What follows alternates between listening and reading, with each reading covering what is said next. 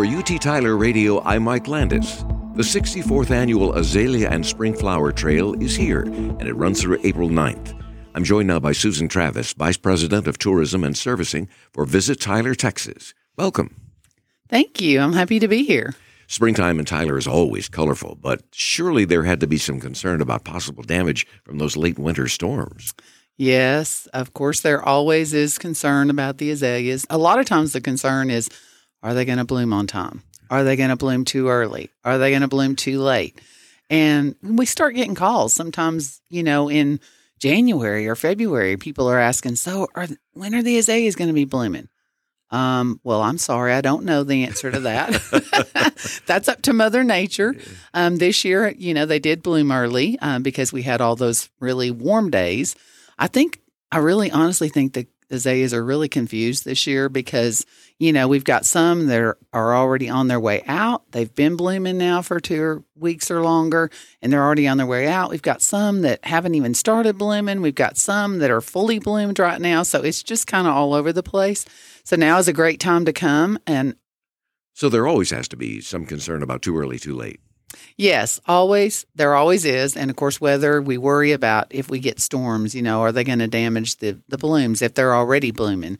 Um, so, you know, we, we do a lot of praying during that time, you know, that everything will be okay.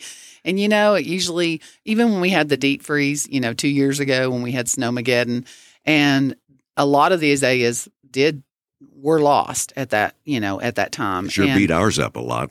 Yeah, it was it was you know there were some that were lost completely. They had to be you know dug up and replanted.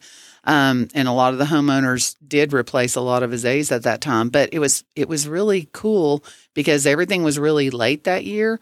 But when they really when the ones that survived started blooming, it was phenomenal how beautiful they were. The colors were so vibrant, and we were just amazed how because we really didn't know after we had that deep freeze what was going to happen, and so.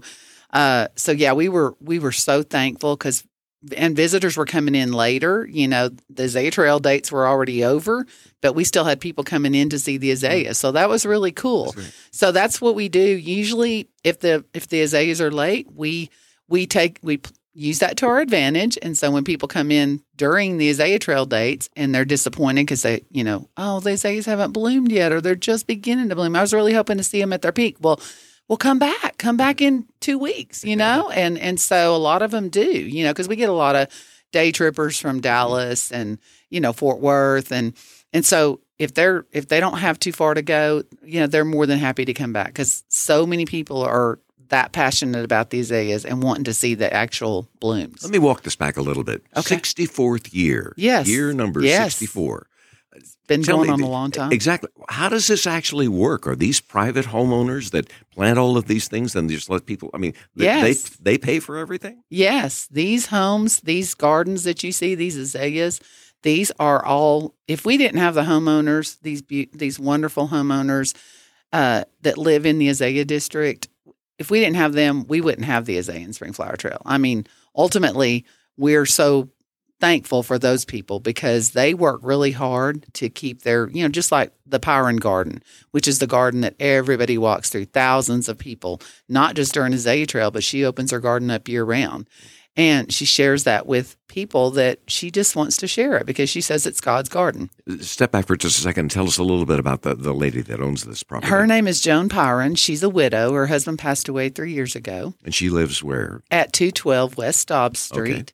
um, right there in the heart of the kind of where the Azalea Trail, most people start. The Azalea Trail is, is kind of in that area. It's, it's right there on Dobbs, two doors down from the woman's building. If people, most people know where the woman's building is.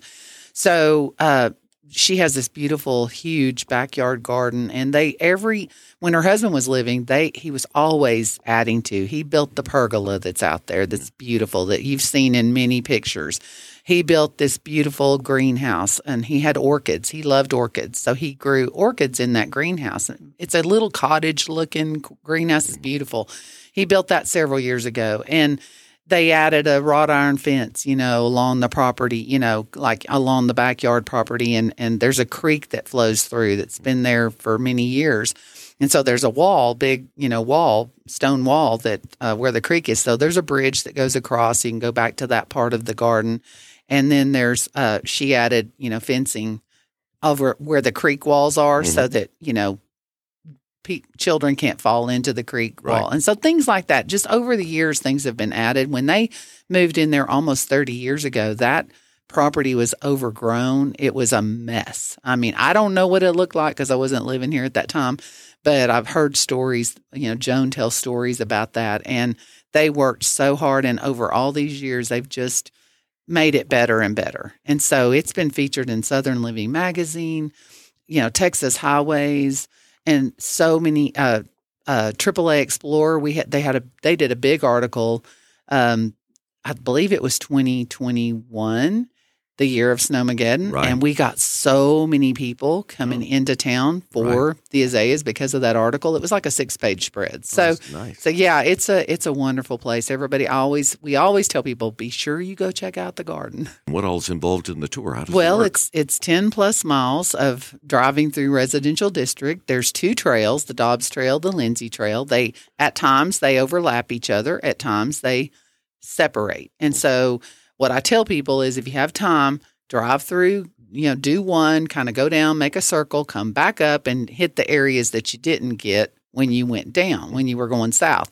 And when you come back north, then hit those areas. And so, and make sure you get over on the east side of Broadway because there is a section of the Azalea and Spring Flower Trails on the east side of Broadway, like around Second Street and and Sneed and Belmont, and those there's some beautiful um, azaleas over there. You can drive through at your own leisure, you know, and get out and walk where you want to. Definitely get out and walk around the block where Miss Mrs. Pyron's garden is. Also, this year we're going to have uh, Cowboys carriages. Um, he's out of Brownsboro. He's going to bring his horse carriages. He's got a 12 Wow. passenger wagon that's beautiful um, that he pulls with horses. And then he's got a smaller, uh, like a doctor's carriage. It holds like four people comfortably. And he's going to do carriage rides through the trails and he'll do different length rides. So if you want just a $5 ride, $5 per person, you get a, you know, it's not very long, but you get to experience that, you know, the clip clopping of the horses on the Yeah. brick streets. It's nothing like that sound. The homeowners that live out in that district, they love it. They just love hearing the, the horses Sure. clip clop on the streets. Our guest has been Susan Travis, Vice President for Tourism and Servicing for Visit Tyler, Texas. You'll find a link to more information about the 64th Annual Azalea and Spring Flower Trail on our website, kvut.org. You'll also find this interview to hear again or to share. I'm Mike Landis for UT Tyler Radio.